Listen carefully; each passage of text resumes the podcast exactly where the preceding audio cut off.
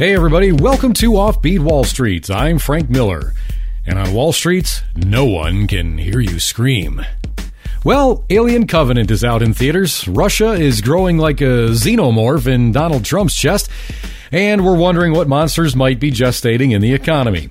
The last GDP report showed anemic growth in the first quarter. We'll get an update on those stats this week. We'll also get an update on the housing markets. Sales have been a bit strong lately, so we'll look at whether the momentum can keep going. There's also a few notable corporate reports on the docket as well. We'll preview the reports from HP and two major auto parts dealers. We'll also check in on a couple of big players in the video game industry. And as always, we'll harvest some of Wall Street's more exotic organisms. We've got an NBA fan suing over what happened in the first Spurs Warriors playoff game. Okay, we've got InfoWars admitting to some fake news. We've got Facebook facing exile from a country over a picture of a man in a crop top. Not even kidding. We've got Google convincing a judge that it's not generic, and we've got the official end to an iconic media format. Yes, this is the uh, All Other Priorities Rescinded episode of Offbeat Wall Street. What was your special order? You read it. I thought it was clear. Bring back life form. Priority one. All other priorities rescinded. There's a damn company. What about our lives, you son of a bitch? I repeat, all other priorities are rescinded. Well, Washington will likely get the bulk of the attention this week, but between presidential tweets and breaking news about investigations, Wall Street, well, they'll have some economic data to digest too. The main economic topic will be the housing market.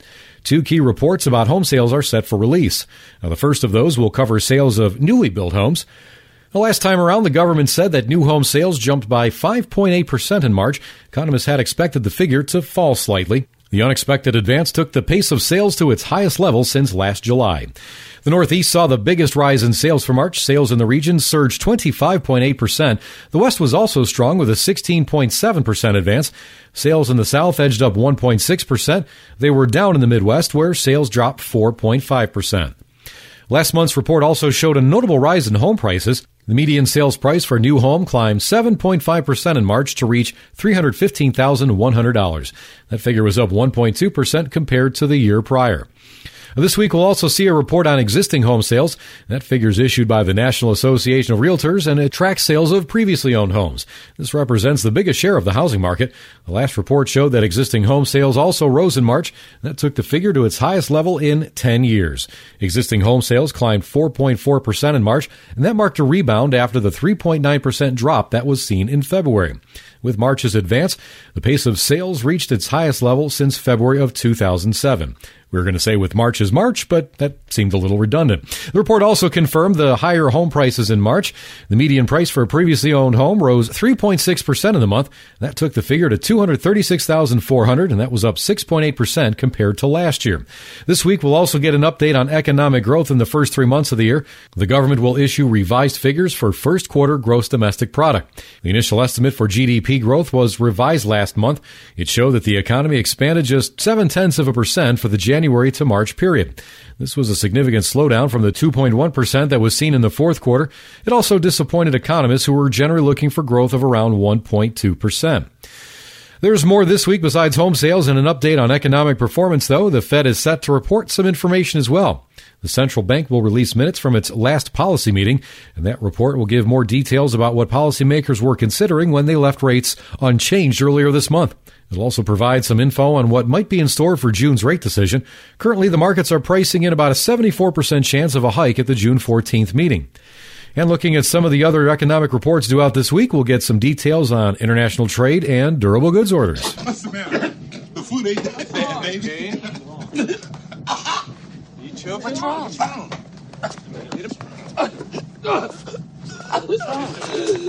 What? What? Hey, what's the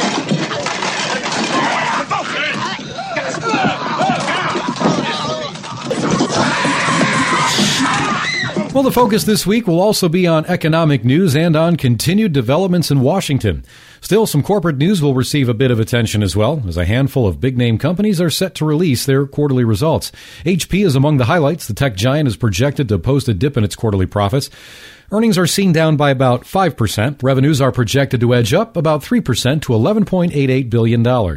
Last quarter, HP posted an upbeat earnings report. Earnings rose in the first quarter compared to the same period last year. The bottom line topped analyst expectations, and the top line was 4.1%, climbing to $12.7 billion. This was above the 12.2 billion that experts had predicted. Beyond HP, a couple of big auto parts chains are set to report their quarterly results this week. Both AutoZone and Advance Auto Parts are set to release their earnings reports. Earnings at AutoZone are projected to rise notably compared to last year. The bottom line is projected to increase by nearly 12%. Revenues are seen higher as well, with top line growth expected to be about 5%, with that figure expected to climb to $2.71 billion. Bit of a different story over at Advance Auto Parts. Both earnings and revenues are projected to decline. Analysts expect the company's profit to fall about 12% compared to last year. Revenues are projected to ease by about 1%. Another theme this week will be video games. Retailer GameStop is on the docket, so is Take Two Interactive, who's the maker of the NBA 2K franchise and the Grand Theft Auto video game series. And GameStop's profits, they're projected to fall from last year. The bottom line is expected to drop almost 23%. Revenues are also seen lower as well. However, the top line decline is projected to be far less steep. Analysts are looking for revenues to fall by about 2% to $1.94 billion. Meanwhile, growth is projected for Take Two. The video game maker expected to report 24% growth in its bottom line. Revenues are projected to rise nearly 4% to about $355 million. And other notable companies include home builder Toll Brothers and the maker of the world's most popular food that you stock up for the apocalypse, spam maker Hormel, will report their results this week. Can't say anything like that except uh, molecular acid. It Must be using it for blood. It's got a wonderful defense mechanism. You don't dare kill it. Well, as you know, each week we like to wander off the beaten path a little bit and take a look at some money stories that aren't exactly Wall Street related. Time now for a few of our quick hits. Well, first off, how about a little hoops? Well, the NBA conference finals are underway. It's been a disappointing start for the San Antonio Spurs. The team was up 25 points in its first game against the seemingly unbeatable Golden State Warriors. Then, disaster strikes. Kawhi Leonard, the Spurs' best player, gets hurt. The injury came on a controversial play to boot, where Leonard rolled his ankle on the foot of Warriors players Zaza Pachulia. Following that play, the Warriors go on an 18 0 run. Spurs end up losing game one and getting routed in game two. Very disappointing for Spurs fans, and being America, there's only one real way to express disappointment with a lawsuit, of course. An avid San Antonio Spurs fan filed suit against Pachulia and the Golden State Warriors. The suit alleges that the player intentionally caused a game one injury to Kawhi. Yeah, the fans seeking a temporary restraining order against Pachulia that would restrict him from playing in the Western Conference Finals. A judge in Texas has denied the request. According to Vasquez, the injury, quote, devastated the quality of the Spurs' chances of being competitive, unquote, and diminished, quote, the value of the tickets purchased by the plaintiffs subsequent to their purchase, unquote. Okay, well, on to another suit that was a little more well founded. Alex Jones, he's been forced to apologize to yogurt maker Chobani after he made allegations that its Idaho factory was importing migrant rapists. The head of the web based radio and video network InfoWars, who worries about alien attacks and thinks that Michelle Obama's a man, has settled a defamation lawsuit with the company. In his apology, Jones admitted the story on the Greek yogurt manufacturer was wrong and said the tweets and video have now been retracted. Hey, speaking of fake news, Facebook was almost kicked out of Thailand last week because it was used to show a man in a crop top. The social network giant came under pressure from Thailand's government to remove content from its servers that the country had deemed to be illegal. What was the content, you ask? Well, a video that appeared to show the country's new king walking through a shopping mall in a crop top. The 44 second video was widely shared on the Facebook site and appears to show the king in a yellow crop top that exposed his tattooed back. Thailand's ruling military junta, which uh, seized power in a 2014 coup, threatened to ban Facebook if the social network giant didn't block access to 131 uh, what it called illicit posts that were deemed to be inappropriate. In Thailand's defense, the picture is pretty ridiculous. Google it, you'll see. Or maybe I should say internet search it. Because why? Well, Facebook's not the only new economy giant that faced a strange challenge this week. Google had to win a court fight to prove that it hadn't become generic. The U.S. Federal Appeals Court ruled in favor of Google in a lawsuit involving an attempted genericide. Okay, in the ruling, the judge found that the word Google had not become generic. Therefore, the search engine still retains its trademark, even if the term Google has been known for searching the internet, according to the court. The lawsuit was brought on by a man named Chris Gillespie, who claimed that Google should no longer be trademarked because the word Google is synonymous to the public with the term search the internet. All right, look, let's just put a band aid on this one and we'll just sit and have some jello. And as we consider corporate mortality, let's pour one out for the late greats MP3. Yes, developers of the MPEG Level 3 audio format have officially announced that the digital audio coding format is obsolete. The German Research Institute that funded MP3 has dropped ownership of it.